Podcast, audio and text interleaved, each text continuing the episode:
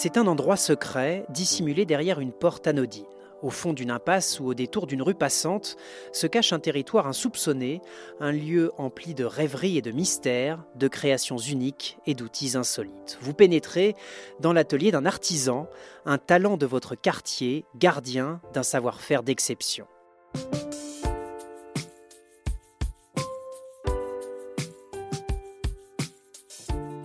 18 au 20 novembre 2022, découvrez Paris autrement, dans tous les arrondissements de la capitale et dans les départements des Hauts-de-Seine, de Seine-Saint-Denis et du Val-de-Marne. Artistes, artisans d'art, restaurateurs vous ouvrent les portes de leurs ateliers. Venez découvrir leur métier, leurs talents et leurs créations. Les rencontrer, c'est toucher du doigt ce qui fait de Paris une destination unique. Ces artisans sont des personnages atypiques, des personnalités fortes, des gueules de Paris. Dans ce podcast, nous vous proposons d'écouter leurs histoires, de comprendre cet amour passionnel qui les lie à leur métier et à leur ville. Une visite sonore dans les ateliers secrets des artisans de la capitale française, offerte par Paris Je.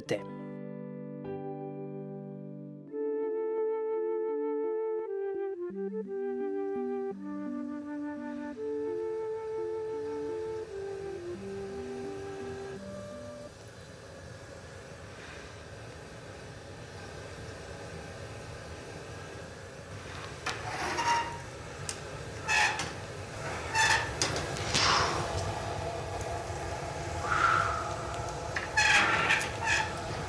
Il fait plus de 50 degrés dans la pièce. Un souffle de chaleur brûlante s'échappe du four.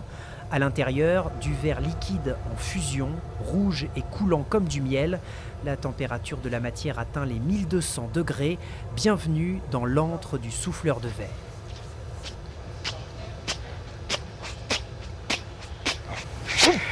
Il transpire à grosses gouttes malgré l'air frais soufflé par trois ventilateurs dans ce grand hangar.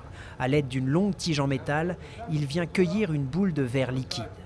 Hop là Je mets un petit coup de soufflage au pouce pour pouvoir percer la bulle. J'ai un petit morceau de verre concentré et c'est lui que je vais façonner pour ensuite le souffler et le recouvrir plusieurs fois de verre. On va y aller étape par étape. Le verre forme une sphère rougeoyante dans laquelle l'artisan souffle une petite bulle d'air. Puis il replonge la sphère plusieurs fois dans la matière pour qu'elle grossisse. C'est une danse lumineuse et chaude entre le four et le banc de travail. Le chorégraphe s'appelle Thomas Segaud. Il porte la couleur rouge du verre en fusion sur les tatouages qui recouvrent ses bras et son torse et que l'on devine sous son débardeur noir. J'ai eu, on va dire, un coup de foudre pour le métier de souffleur de verre quand j'avais euh, 17 ans. Je suis passé devant un atelier, j'ai vu faire, et je suis tombé amoureux de ce, métier-là et de la matière. Ce qui me plaisait en fait, je pense à la base, c'était surtout le côté euh, fusion de la matière, voilà, le côté feu, le côté brûlure, le côté, euh, enfin voilà quoi, cette espèce de côté-là très euh, très ésotérique. C'est vraiment toujours un truc qui m'a fasciné, je pense, dès les premières heures euh, du feu de cheminée qu'on devait faire chez mes parents. Quand on est enfant, c'est un peu la première approche des flammes qu'on a.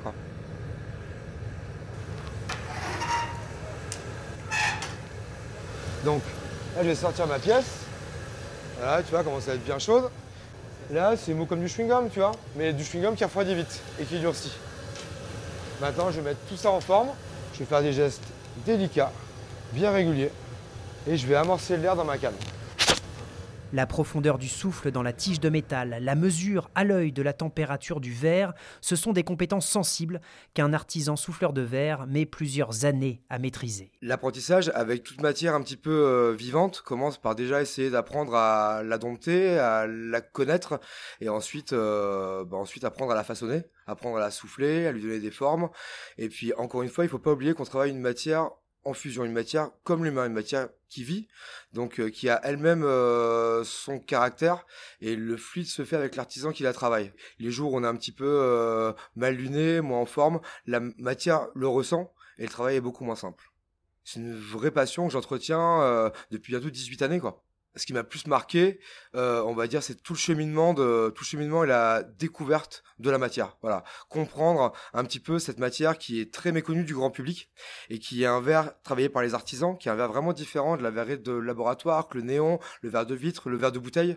Et il faut savoir faire la différence en- entre tous ces arts qui sont des apprentissages des écoles différentes. La boule de verre en fusion, accrochée au bout de la tige, fait maintenant la taille d'un ballon de rugby.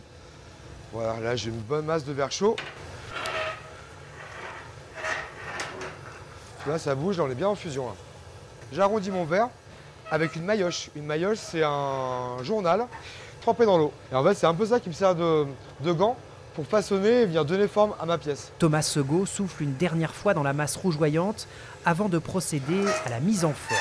Sur le sol de l'atelier, un imposant moule en métal noir. Du bout de sa tige, il place la matière dans le moule que son assistant enserre de ses deux mains couvertes de gants épais. Il maintient une pression sur la pièce tout en soufflant dans le verre. En gonflant, il se colle aux parois du moule et prend sa forme.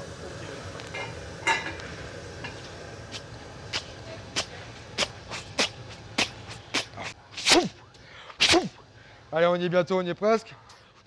Ce procédé est une technique ancestrale. Le travail du verre a commencé il y a plus de 5000 ans. C'est une matière qu'on a essayé de dompter euh, au niveau de l'Égypte antique pour créer tout ce qui était euh, petits flacons à onguents, flacons de parfum, flacons d'huile qu'on a retrouvé après dans les sarcophages des pharaons. C'est une, matière très noble et vu les, coûts de fonctionnement et l'énergie que ça demande pour réussir à avoir du verre en fusion et permettre de le travailler, euh, c'était vraiment, on va dire, les hautes monarchies qui pouvaient se permettre, jusqu'à il y a encore quelques siècles, de s'offrir euh, les services des souffleurs de verre. Dans son atelier, Thomas Segaud est aujourd'hui le porte-flambeau de ce savoir-faire.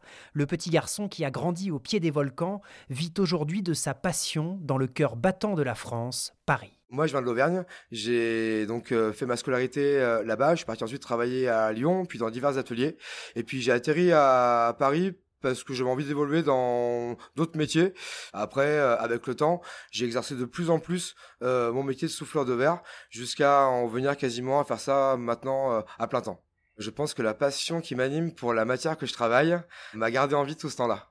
Je suis fier d'être un des acteurs de l'artisanat euh, parisien. Paris, c'est une ville qui me permet d'avoir des opportunités, euh, des rencontres que j'aurais peut-être pas forcément ailleurs. Je me pose pas la question, mais en, tout cas, je les ai ici la vie parisienne, la vie euh, nocturne, la vie euh, en banlieue, proche Paris. C'est une vie, je pense, qui met mon cerveau en ébullition pour euh, continuer d'imaginer des pièces, les créer, les réaliser, et puis ensuite, après, bien évidemment, de les vendre. Sortie du moule, la masse de verre en fusion a pris la forme d'un crâne. Thomas Segaud imagine chacune de ses pièces. Il se nourrit de son environnement, mais aussi de ses goûts musicaux, par exemple. Le souffleur de verre est un passionné de musique hard rock. Hop là, voilà. Et maintenant, on passe à l'étape de la recuisson. On va détacher la pièce. Donc tu vois, un simple choc thermique avec de l'eau suffit à fragiliser la pièce. Détacher la pièce, rebrûler au chalumeau pour pas que ça fragilise au niveau de la recuisson.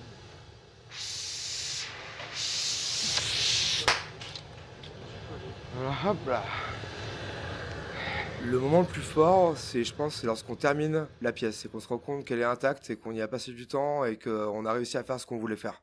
Voilà, c'est, c'est un petit peu comme la ligne d'arrivée. C'est le moment de consécration où on se félicite d'avoir bien travaillé et d'en avoir sué le temps de la faire on va dire que c'est une pièce assez emblématique qui a lancé euh, ma carrière.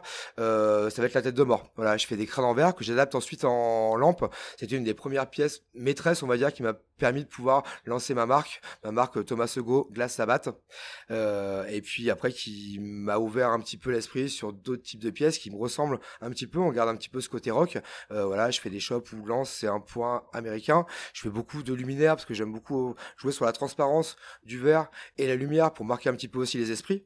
Et puis, euh, enfin voilà, encore une fois, je fais des pièces, je pense, qui me ressemblent puisqu'elles viennent de ma tête et des pièces dans un esprit euh, contemporain et que j'espère pouvoir faire encore et encore sans m'en lasser. Thomas Segaud aime partager sa passion. Vous pouvez acheter La tête de mort en verre sur son site internet ou bien venir assister à la naissance de ses pièces directement dans son atelier. Il vous ouvre ses portes du 19 au 21 novembre 2022. Rendez-vous à Arcueil pour vous frotter à la chaleur des fours, au verre rouge en fusion et à l'accueil chaleureux et bienveillant de notre souffleur de verre.